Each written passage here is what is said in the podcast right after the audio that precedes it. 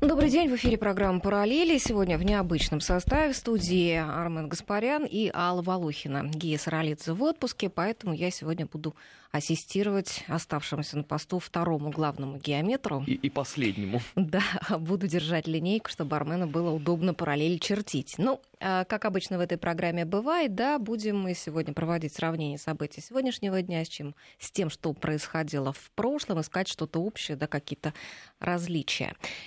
И начнем, наверное, с блокады да, радикалов на Украине. Инфраструктура на границе с ДНР и ЛНР объявлено, что а, перекрывают радикалы, да, что а, сегодня заявили о том, что новый блокпост установлен теперь на железнодорожной станции Конотоп чтобы остановить движение составов из России. И в течение месяца планируют установить контроль над всеми восемью ключевыми железнодорожными а, пограничными переходами, которым, по которым ведется торговля с Россией. Ну, пока Но это... тут, тут прекрасно вообще все, начиная от того, кто именно руководит этой блокадой, что это не просто какие-то радикалы, да, непонятные люди выбежали и перекрыли железнодорожное полотно, а это так на секундочку депутат э, Верховной Рады Семен Семенченко, небезызвестный. А второй э, абсолютно прекрасный момент это, конечно, блокада железнодорожного транспорта, э, который грузовой и который везет уголь на Украину. Потому что я так напоминаю, что не далее, как в четверг на заседании украинского Кабмина представители еще пока остающихся промышленных районов Украины заявили о том, что если не будет доставлен уголь, то все. Мы, соответственно, считаемся несуществующим с этой точки зрения предприятиями. Смотрим дальше. Значит, э, выходит у них министр внутренних дел, опять же, небезызвестный Аваков. И грозит всеми карами небесными всем этим э, политическим радикалам, потому что 36,5 миллиардов гривен – это только то, что Украина получила за прошлый год из ЛДНР. Это, я так напоминаю, 5% доходной э, части бюджета. Сделано хоть что-нибудь? Ну, правильный ответ, естественно, нет. Да? Mm-hmm. То есть вот все поговорили и разошлись дальше. Но теперь самое главное, а, теперь вот подходим уже к параллелям. А вот когда мы там несколько а, лет назад а, говорили о том, что, ребят, вот история, к сожалению, циклична. Все и всегда развивается по кругу. То, что происходит на Украине, все уже видели. В принципе, вот ровно сто лет назад ровно по такому же сценарию все это происходило. Я тут давеча ну как давеча, наверное, недели три назад э, по случаю купил издание аж на 1956 года, Академия наук, все как положено. Вот как раз про контрреволюцию на Украине. Учебник? А, Почему а, учебник? Книга. Это угу, книга, книга, очень серьезная монография. Ну, если оттуда э, выкинуть э, соответственно, все лозунги и призывы, связанные там с марксизмом, ленинизмом, оставить просто голую фактуру, поменять фамилии, то вы будете читать отчет о дне сегодняшнем, со всеми вытекающими оттуда последствиями, с попытками договариваться с э, РСФСР, так тогда называлась Российская Федерация нынешняя, а параллельно а, пытаться устраивать блокады всего, чего только можно а стонать о том, что все это распадается как карточный домик, и совершенно нет э, в державе никакого порядка. Но и самое главное, как сто лет назад, так и сейчас мы видим противостояние условно ставленника Запада с местными радикалами. Ну, э, единственная разница, господина Порошенко избрали всего лишь за 2 э, миллиона долларов. Это самая дешевая выбранная компания в мире. Ну, меньше никто не закладывал никогда. А, а его предшественника с этой точки зрения, Гетмана Скоропадского, короновали на манеже цирка. Все остальное вот это один к одному. Теперь вот Семенченко в роли такого, знаете, а, батьки ангела, который будет э, блокировать э, железнодорожные поставки. Ну хорошо, давайте гипотетически допустим, что ему это все удалось. И все перекрыто. А дальше как быть? Ну, Металлургический принцип... экспорт под угрозой украинский. Потому Раз. что им нужен уголь. Да, начинаем загибать пальцы. Значит, э, под угрозой металлургический экспорт. Второй момент. А что там у нас с этими с атомными электростанциями сейчас происходит? Да? А, Запорожская АЭС, второй, значит, реактор у них остановился. Да, Я так напоминаю, что два дня назад представители этой самой Запорожской АЭС рвали на себе э, тельняшку аж до каблука э, хромового сапога с воплями, что если это произойдет, последствия могут быть самые печальные. А какие? Ну, как, как, как бы это мягко сказать? Ну, не хотелось бы, конечно, думать о том, что они в результате сотворят там себе второй Чернобыль. Но вообще, э, судя по тому, как там э, развиваются события, это все очень возможно. Потому что, ну, представьте, три года э, на Украине царит абсолютная стопроцентная шариковщина. Когда вот ты никто, но тебя, пожалуйста, могут назначить кем угодно. Когда девочка, секретарь может стать сначала советником министра внутренних дел, а потом и заместителем министра внутренних дел когда человек, отбывший там 5 лет тюремного наказания, становится опять же замминистра. А, когда на посты назначают не по твоим профессиональным способностям и опыту, а по мере э, твоей собственной лояльности к существующему государственному строю. Ну, представьте, да, всех э, профессионалов люстрировали, кого только можно. Кто будет за этим, за всем наблюдать? Семен Семенченко? Ну, едва ли, да, это не по его части. А, ну, люстрировали, может быть, политиков, каких-то чиновников, но, скажем, не тех, кто... не специалистов, которые работают там на атомных электростанциях. Понимаете, там, там с этим сложность тоже гигантская. Во-первых, э, общий уровень а, образования на Украине. У нас же все судят, понимаете, вот по старым лекалам таким относительно старым, да, там условно уровень образования на 87-й, 89-й, ну там в крайнем случае на 90-й год.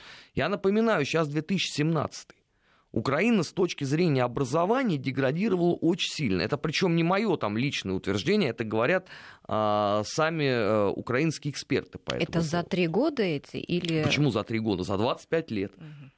Поэтому, когда вы говорите о том, что вот там, ну там же есть какие-то профессионалы, конечно, какой-то процент их есть. А сумеет, э, вот вернее, э, скажем так, хватит ли этого процента для того, чтобы избежать негативного сценария? Это принципиально важный вопрос. Потому что давайте посмотрим на эту ситуацию с другой стороны. Вот там вроде как специалистов много и много даже экономистов. А помогло это избежать экономической нестабильности? Ну так, если корректно сказать, на Украине. Ну, от экономической нестабильности вообще никто в мире не застрахован. Нет, ну, понимаете, э, здесь же все дело э, в степени, да, на Украине она превосходная. Это, конечно, еще не Сомали, но это вот туда вот все идет. А помогает это там в других э, областях человеческой жизнедеятельности и знаний? Тоже нет не очень помогает. Ну, мы а, вот по поводу там этих всех траншей, да, вот, вот в следующем части с Леонидом Поляком тут будет о чем предметно поговорить. А профессионалов-то стихийно не хватает. То есть вот ровно то же самое было сто лет назад. Если вы помните старый советский фильм адъютант его превосходительства, mm-hmm. тот самый батька Ангел, да, где у него денщик был, экскремент он собирался ставить.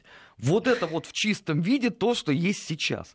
Ну, понимаете, Семен Семенченко, сам по себе заседающий э, в Верховной Раде, ну, это уже о многом говорит э, с точки зрения там, искусства э, украинской политической мысли. Но если бы он один бы такой был, да, можно было бы сказать, что это вот специально там а, позлить, значит, э, клятых оккупантов. Но там же таких еще примерно человек 200. И все они принимают законы, и все они чего-то делают. То же самое же сто лет назад было. Вы знаете, я на этой неделе содрогнулся. Я сначала подумал, что они издеваются. А потому что из Верховной Рады вышел очередной деятель, и сказал, что вообще, конечно, поскольку мы же э, под оккупацией находимся, и того и гляди, значит, русские нанесут удар теперь уже даже не по двум, а по трем э, расходящимся направлениям. Ну, это само по себе, да, вот уже интеллект, интеллект человека просто как рентгеном высветил. В 21 веке удар по трем направлениям. А удар имеется в виду прямо удар? Это не фигуральное выражение? Ну как, они даже карту показали. Угу. С трех точек угу. русская армия наносит удар. А, значит, ну, план а, обороны невероятно простой. А, Вся, ну, понятно, мы будем разгромлены, но надо нанести оккупантам как можно больше ущерб. Но даже не это главное. Опять заговорили о том, что на всякий случай надо э, столицу сделать резервную в Житомире. Ну, я так напоминаю тем, кто просто не в курсе, что сто лет назад именно туда, из Киева, э, уехала вся эта замечательная директория. Все вот эти гаврики оттуда потом пытались э, руководить осколками э, самостийной Украины. Понимаете, вот, вот что это? Корни. Я не знаю, корни ли это. Мне кажется, что э, это родовая травма вообще э, всей украинской политики. Потому что умных людей они же слушать категорически не хотят. Всех, кого можно-то, они поизгоняли из страны. Остался там, условно, э, кластер малоприятных э, людей, которых многие наблюдают в различных российских политических ток-шоу с нулевым представлением обо всем. А кто будет вам условно рассказывать степень рисков, которые туда закладывают? Вот кто-нибудь, вот вы профессионально на радио ведете эфиры. Вы слышали вообще на Украине попытку системного анализа чего-нибудь? Ну вот какой-нибудь новость у вас проскакивала? Ну за последние, там, дайте три года не будем брать. Ну хотя бы месяц.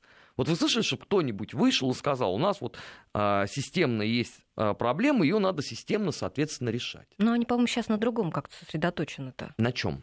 Ну, на, на том, на, на вот этой ситуации. На Но том, они сто лет назад были точно так же на угу. ней сосредоточены.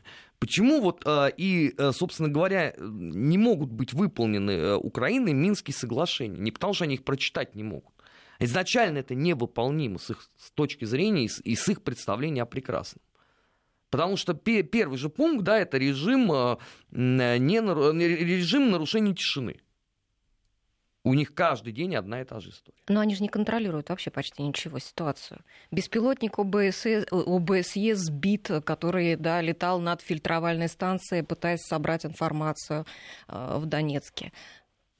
Ну, а виноват-то кто был в этом в этой потере. Да? Я напомню, если просто тот запамятовал, они же а, радостно сообщили на всех телеканалах, да, что вот, значит, э, беспилотник сепаратистов э, залетел и был торжественно сбит как только УБСЕ сообщил о том, что, ребята, это был наш беспилотник, а новость была отовсюду аккуратнейшим образом зачищена.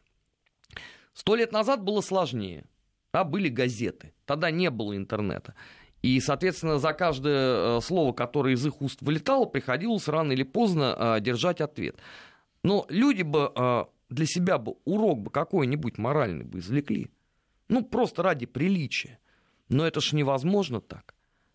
А сейчас как красиво, да, ты вышел и заявил, значит, это все э, абсолютно неважно, мы выстоим сами по себе с э, незначительной помощью всего мира. Теперь вопрос, а весь мир это кто? Ну вот я полистал там европейскую печать.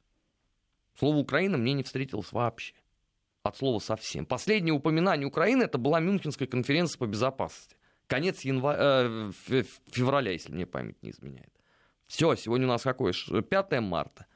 И тишина. Украина ушла с повестки, да, европейской. А кому она интересна? Ну, э, у всех другие проблемы, понимаете?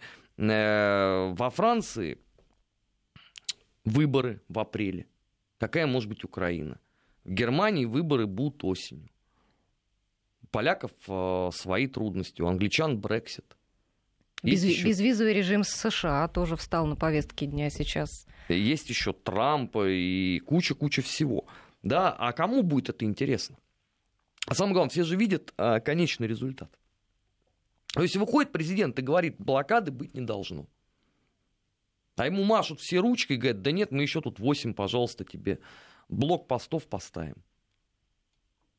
Это что? О чем свидетельствует? Что это, наверное, некий коллапс э, государственного управления. То он точно такой же был сто лет назад.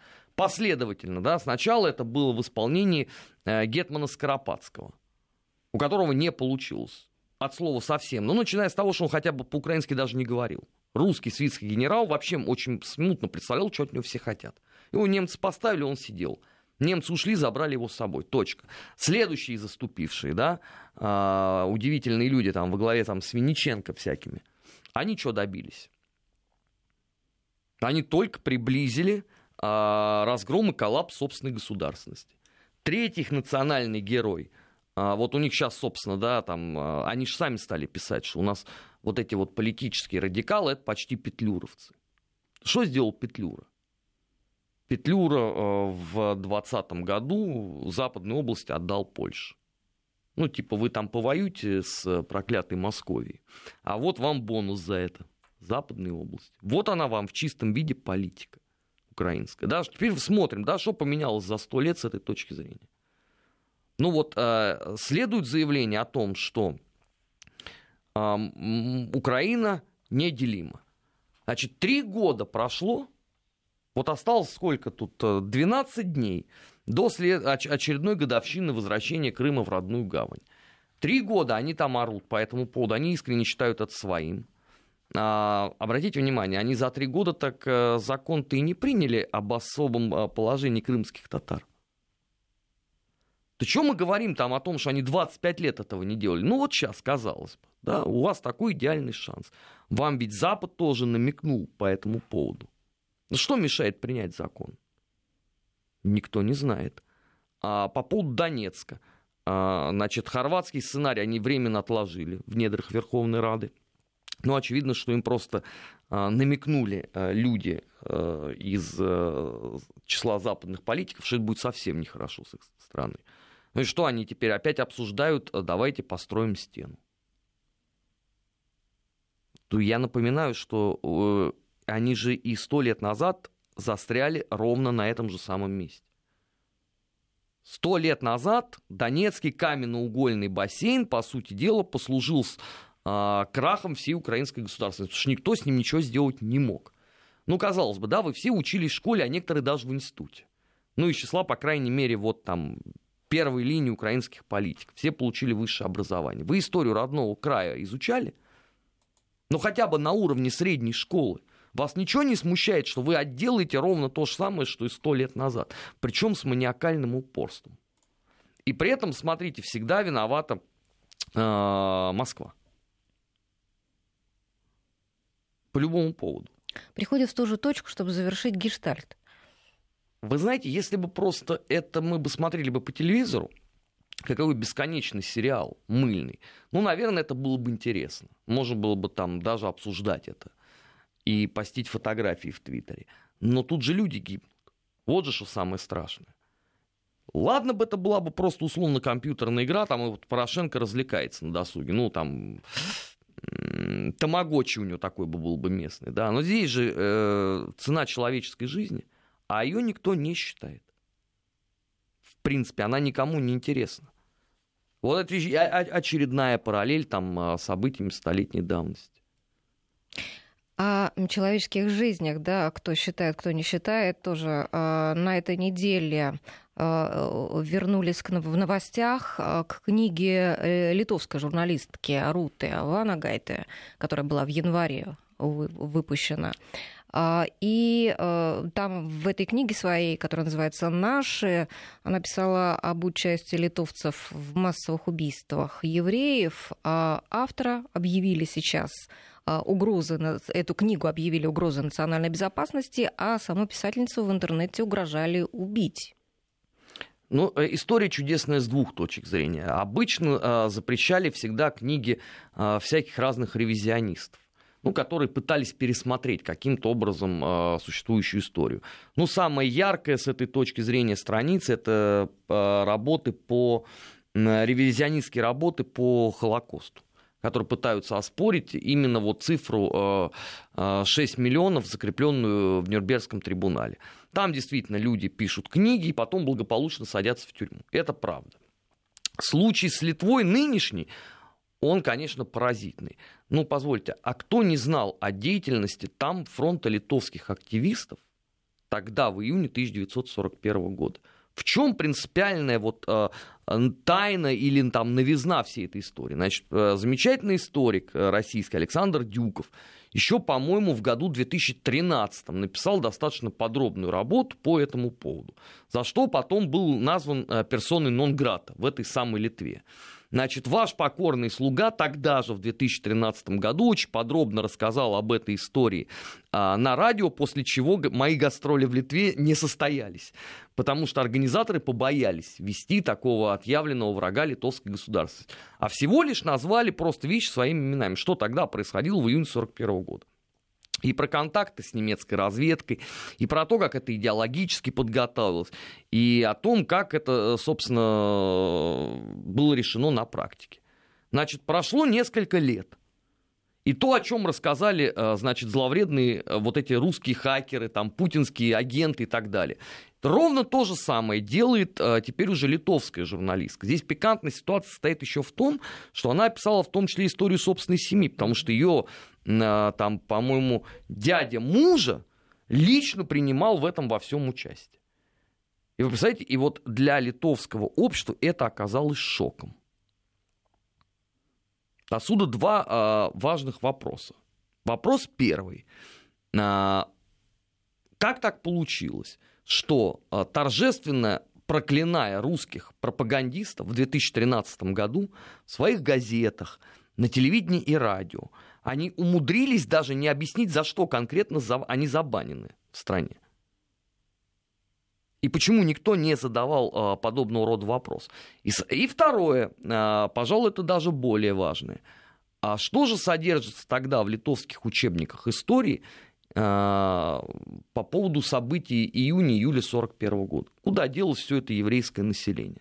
95% а, погибло, 200 тысяч человек. В учебниках, вероятно, этого нет. Но тогда этот вопрос мы благополучнейшим образом адресуем Европейскому Союзу. Знаете, если бы вот вы подобный эстрадный номер бы попробовали провернуть в Германии, вы бы сидели бы уже. И достаточно долго. А вот в младо в восточноевропейских странах почему-то это все э, абсолютно нормально, абсолютно логично, и никого ничего, главное, не возмущает. И вот сейчас получается абсурдная ситуация. Когда не очень понятно, а кто вообще может э, встать на защиту этой замечательной, честной, принципиальной журналистки. Ну, ну вот кто? От нее даже родственники и половина близких друзей это вернулась. Вот она в интервью рассказывала. Ну, а вас это а что, угроза удивляет? жизни, да, угроза жизни это еще круче. А, нет, а вас это удивляет, вот, ну честно? Ну, представьте, да, вы жили в святой такой убежденности, что вы хорошие люди с абсолютно правильной генетикой, ничего постыдного и преступного вы никогда не совершали. А мало ли что там говорят, значит, эти вот э, чекисты из Москвы. А тут выходит, условно, там, ваша жена, сестра, тетя, и говорит, не, ребят, у нас вот тут вот было все не, не совсем хорошо. И как с этим жить? Не верить, да? Ну, нет, не верить можно до остекления, то тогда эту книгу надо спорить. Понимаете? А спорить ее невозможно, потому что все эти документы раз прекрасно известны, в том числе там еще с Нюрнбергского трибунала. Сейчас прервемся на рекламу и новости и вернемся через три минуты в эфир. Параллели. Назад в настоящее. Ищем ответы в дне вчерашнем. 16 часов 33 минуты в Москве. Продолжаем программу «Параллель» в студии Армен Гаспарян и Алла Волухина. А, еще одна интересная новость этой недели. Глава МИД Австрии предложил переселить беженцев из ЕС в Грузию. Новость даже буквально сегодняшнего дня. Не сказал, правда, сколько он хочет переселить беженцев, но э, сказал, что вот, э, по его мнению, центры приема беженцев могут располагаться э, в Египте, Грузии и в одной из стран а, западных Балкан. Вот в обмен на что э, этих беженцев вообще возможно переселить? в эти страны? Но это второй вопрос. А, первый вопрос гораздо более принципиальный. Вообще это возможно? Ну, в принципе, в нынешнем э, виде при существовании Европейского Союза. Ну, давайте начнем с АЗОВ. Это принципиальное, подлое и очень циничное нарушение всех возможных прав человека то есть основополагающего принципа существования Европейского Союза. Ну как вы будете переселять, извините, миллионы людей? Их в одной Германии сколько этих миллионов? А если по всей Европе посчитать? Первым... А в Германии въехало сразу-то миллион. А сколько уже доехало туда? Ну, э, официально считается, что 2-2,5 э, миллиона. Это официально. Немцы говорят, что от 5 до 6. Ну, представим себе, да, вот у вас есть Давайте, ну просто вот будем считать, что их всего в Европе 5 миллионов. Вы представляете себе транспортировку 5 миллионов человек? Ну, сколько это денег потребуется? Это непонятно ни денег, ни времени, ни вообще каким образом, какими средствами это все. Дальше, а если они не хотят переезжать, то тогда что? А тогда это означает, что вам надо закрывать границы. А закрытие границы это автоматически ставит под вопрос существование Шенгена и безвиза так называемого, да? Третий момент. А с чего вы взяли, что вот вы условно собрали в одном месте 5 миллионов человек, устроили такой фильтрационный лагерь, погрузили их там куда-то на пароходы, поезда, самолеты отправили. А кто вам сказал, что они назад не вернутся? Ну вот, вот этот мигрант, да, он, может быть, всю жизнь мечтал а, жить э, в Италии, не воевать в рядах запрещенного в России дела, а жить в Италии. А вы его погрузили, куда-то увезли. Он что сделает? Он будет, конечно, всеми силами стараться вернуться назад. Ну, даже из той же страны, из западных Балкан, да, где, где границ нет, Европа. Что ему помешает вернуться? Ладно, Понимаете, там пос- Грузия. Последнее, что надо сделать, в принципе, вот э, Евросоюзу в нынешнем виде, это опять полезть на Балканы. Балканы всю жизнь были пороховым погребом Европы. Там только-только относительно люди угомонились после 90-х годов. После Хорватии, Боснии, Герцеговины, Сербии и, и Косово, которые до сих пор, извините, еще существуют, ну, в, э, в, мягко говоря, в очень болезненном формате. И попытка еще туда впрыснуть несколько миллионов человек может привести весьма к негативным последствиям. Понятно, что подавляющему большинству европейских политиков это все абсолютно неинтересно. Но им нужна идея фикс. Вот давайте отправим в Грузию. Чудесно, да? Но это такой, я понимаю, обмен на безвиз. Ну да. Вот вам с одной стороны безвиз, а с другой стороны вы возьмите, э, значит, этих самых мигрантов. А у меня вопрос, а в Грузии там руководство республики, оно уже приняло по этому поводу там решение? Ну, я просто не видел ни обсуждения в грузинском парламенте подобной новости. Я не видел попыток там условно плебисцита. Это ведь не шутка, да, 5 миллионов человек. Сколько в Грузии всего проживает? Не знаю, надо посмотреть, может быть, миллионов восемь. Ну вы представьте, да, если там проживает 8 миллионов, вы им больше половины еще пытаетесь завести. Нет, никто же не сказал, что повезут всех 5 миллионов. Сколько он решил вести э, глава Правильно. МИДа Австрии, теперь, неизвестно. Теперь давайте вспомним, что изначально-то э, у них была светлая идея, связанная не с Грузией. Изначально они собирались этих самых мигрантов отправить э, в три балтийские страны, и, как обычно, рвущуюся вперед Украину.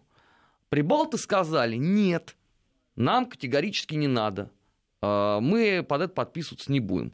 Украина вроде бы сказала, что мы, конечно, готовы принять и желательно переселить этих всех людей на границу, значит, с Россией. То есть имеется в виду заселить Донецкую, Луганские области.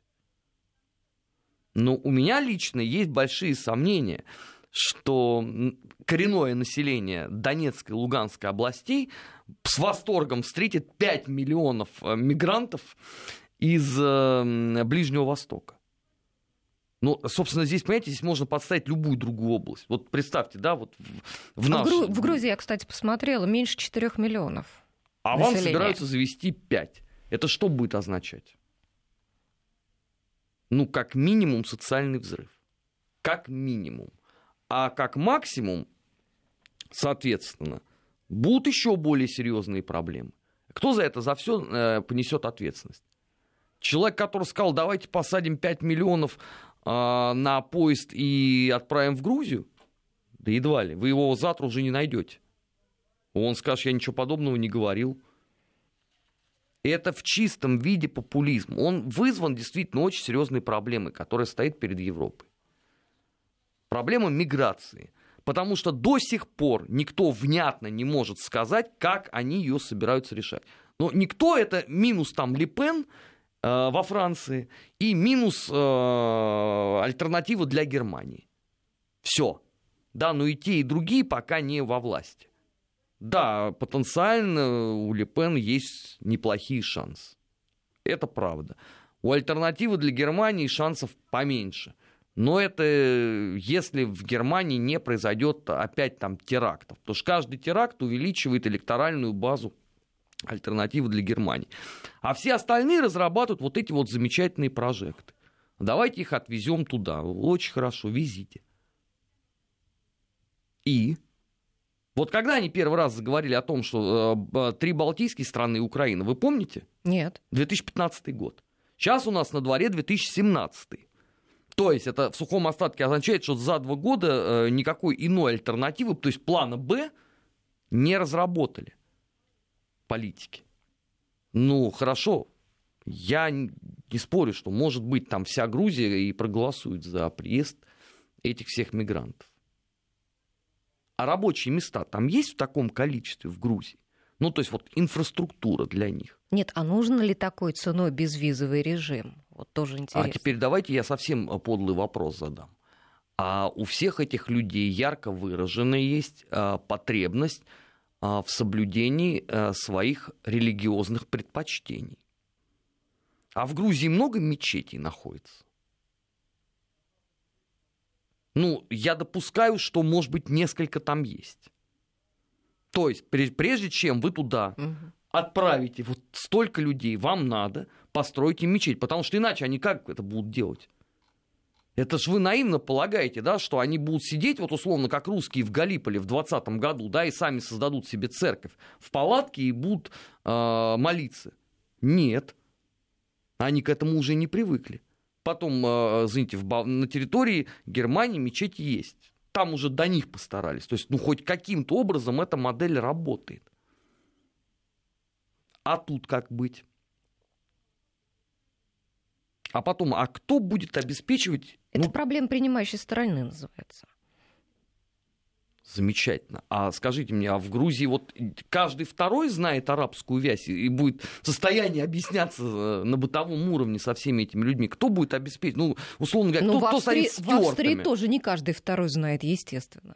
Так именно поэтому Австрия и пытается всеми силами спровадить куда-нибудь всех этих мигрантов. Понимаете, мы с вами там 10 лет назад э, поражались, что это вот а, а, Австрия там взяла и проголосовала за партию свободы, да, Йорк Хайдера. А тогда уже были предпосылки к этому. Просто э, кризис мультикультурализма, он там 10 лет назад был очевиден далеко не всем. Я помню прекрасно, как очень многие люди, которые сегодня хватаются за голову и рыдают от того, во что превращена Европа, как они тогда говорили, ну ладно, там как бы они сами ассимилируются, ничего страшного не произойдет, а старый добрый свет всех э, э, под одну, значит, гребенку. И потом говорили они мне, вот ты вспомни, вот русские мигранты приехали тогда во Францию, Германию, да, там в 20-х годах 20 века, и ничего. И прекраснейший... какой образовательный уровень был у тех мигрантов. Это первое, да, и второе. Все-таки давайте мы не будем забывать, что э, общий уровень интеллигенции, да, а именно она составила массу вот этого вот иммиграционного потока, он все-таки был более европейским. Они все, э, извините, после гимназии легко и свободно Конечно. говорили минимум на двух языках. Да, они привнесли, конечно, во Францию там, и в культуру Фран- Франции, Германии там, э, часть русской традиции, но они, они могли быть объектом ассимиляции. А эти люди не хотят. В чем разница? Русские приехали, работы нету. Сказали, хорошо, значит, мы готовы там на любую самую черную, заводы Рено, там, таксисты. А, нет шахты у вас, мы готовы поехать в Бельгию. А вот это вот масса из 5 миллионов человек, она что говорит? Мы работать не хотим, а, учиться не хотим, а, значит, надо, да, давайте нам социальное пособие. Мы хотим привести с собой всю семью. И всю семью, да, и еще, значит, э, плюс с учетом того, что э, на Ближнем Востоке гораздо большая рождаемость в семьях, у вас есть гарантия того, что эта цифра будет, э, число вот этих вот мигрантов будет возрастать из года в год. И как вы будете решать все эти вопросы?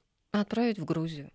Кстати, год назад я была на Венском вокзале, там Wi-Fi раздавали, именно был Wi-Fi для беженцев, так и было написано, бесплатный Wi-Fi для беженцев. Приехали, сразу связались с родней и, ребята, давайте сюда. Ну, это Вена, да?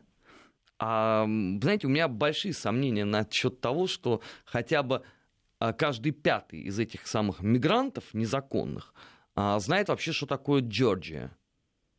Ну, у меня гигантские есть сомнения на этот счет. Это где-то в США. Э, ну, это, знаете, это за счастье, если они так будут отвечать. А в Майсве они, конечно, не знают. Прервемся на несколько минут. Параллели. Назад в настоящее. Ищем ответы в дне вчерашнем. Слушатели пишут в WhatsApp, может быть, про свои проблемы надо говорить, а не несчастную Европу жалеть. Они как-нибудь без нас выживут. Ну, а действительно, сейчас мы переходим к нашим проблемам. Известный персонаж Мара Багдасарян на этой неделе признал подделку больничного листа. А, была она а, приговорена к а, общественным работам, да, и попыталась от этих работ она как-то улизнуть, предоставила поддельный больничный лист. И вот сейчас она с этим согласилась, признала свою вину и попросила рассматривать дело в особом порядке, и это снижает ей наказание до двух третей срока. То есть сейчас ей грозит арест до четырех месяцев или опять общественные работы. На этой неделе вообще э, про э, лихачей на дорогах э, много говорили, да, э, и вот э, известный э, такой друг Мары Багдасарян, Максим, вот в одних источниках Амир Асланов, в других Амир, Амир Саланов, не знаю, как его правильно, уже он привлекался тоже с Марой, на год лишался прав, и общественные работы тоже он выполнял. А, разместил ролик в сетях, что они возле МГУ устраивают снова гонки, причем они между нормальными людьми это делают. То есть люди едут на машинах, а, а стритрейсеры вот эти сумасшедшие, они между людей создают просто очень опасные ситуации. Но здесь возникает э, принципиально важный вопрос. Хорошо, сколько он там получит? Несколько месяцев? Заключение дальше чего? Но очевидно, что здесь уже проблема скорее э, в, неком психическом восприятии э, госпожи Багдасарян действительности и реальности. Ну, любой нормальный человек бы после всего того, что произошло, по крайней мере, задумался бы. Потому что такими темпами она рискует очень попасть под суд Линча. Потому что уже, извините, при слове Багдасарян э, у, у всей Москвы э, тошнотворный рефлекс как минимум. А все говорят, да когда уже у нее заберут права совсем? Хорошо. Э, ну, давайте э, честно, откровенно. Здесь проблема принципиально не в том, отберут у нее права, или отсидит она там 4 месяца или нет, потому что она выйдет и будет ровно то же самое. Вот давайте параллель простую проведем с чудесной страной Германия. Тоже вот э, демократическое государство, но там почему-то взяли и стритрейсеров отправили на пожизненное заключение потому что достали они немецких бюргеров свои, э, своим тотальным нежеланием соблюдать действующее законодательство. Я понимаю прекрасно, что в России э, у нас еще больше демократии, чем где бы то ни было еще. У нас женщин не отправляют на ПЖ. Да у нас максимально для женщин установлен порог 20 лет лишения свободы. Но это должны быть суперубойные статьи. Совершила Мара Багдасарян на 20 лет лишения свободы? Не знаю. Но у нее жертв там не было, по-моему. А, что... то есть, отлично. Значит, там, мы да. должны дождаться, пока Мара угу. Багдасарян кого-то отправит на тот свет, и после этого будем думать, что с ней делать. Она вам еще раз принесет справку о том, что она была в состоянии аффекта. В чем гнусность здесь ситуации? Да? На любой э, ваш законный вопрос она вам будет давать справку. Ну и что с ней делать? Карательной психиатрии у нас тоже нет. Вот ее друг, о котором вы упомянули, он... Так их таких вообще, что, что они, их же не двое, их таких очень много. Их очень много. Что вообще с ними делать? Ну, вы знаете, надо э, публично, прилюдно и максимально жестко наказать одного. Вся эта модель именно потому и работает, что никогда э, государство за последние, там, условно, четверть века очень жестко все это не пресекал. отсюда э, твоя собственная вседозволенность и вот это абсолютное распоясывание. Потому что если бы гражданка Багдасарян бы знала бы о том, что за подделку документа она получит не подзатыльник в суде от папы, а пять лет лишения свободы, как на Западе, например, то она бы трижды подумала, а стоит ли действовать таким образом. Если бы условно бы вот этот человек э, с двойной фамилией э, после года э, без прав понимал бы, чем ему грозит следующий шаг, тюрьмой. Нет, ну, казалось бы, э, ты же у тебя уже был срок, у тебя Какой? уже ну привлекался к общественным работам, на год лишался прав. Алла, ну послушайте, кого в нашей стране можно испугать общественными работами? Ну кого? Ну, из людей старшего поколения, ну там от, от моих ровесников, например, у кого вы испугаете этим? Я листьев перекидал на этих общественных работах в бытность свою в средней советской школе больше, чем нормальный человек видел их в жизни. Понимаете? А вот эта-то публика, какие общественные работы? Они вам принесут справку, что они инвалиды детства. Ну да. И им нельзя никакие общественные работы, им нельзя лишнюю нагрузку. У них э, кружится голова, высокое давление, а, я не знаю, возможен паралич дыхательных путей, а, клаустрофобия, мизантропия и так далее. И что вы с ней делать будете? Ее может только вот эти там 3-4 месяца, да, вот держать условно в каком-то таком полузамкнутом помещении. Ну, типа частная тюрьма. А потом что? Наши слушатели предлагают налоговую проверку родителей провести.